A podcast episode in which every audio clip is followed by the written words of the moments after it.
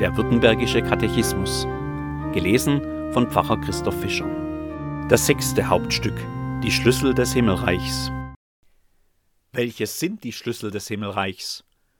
Das Predigtamt des Evangeliums von Jesus Christus. Zeugnis der Heiligen Schrift. Jesus Christus spricht: Wer euch hört, der hört mich. Und wer euch verachtet, der verachtet mich. Wer aber mich verachtet, der verachtet den, der mich gesandt hat.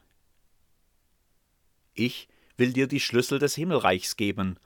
Alles, was du auf Erden binden wirst, soll auch im Himmel gebunden sein, und alles, was du auf Erden lösen wirst, soll auch im Himmel gelöst sein. Friede sei mit euch. Wie mich der Vater gesandt hat, so sende ich euch. Nehmt hin den Heiligen Geist.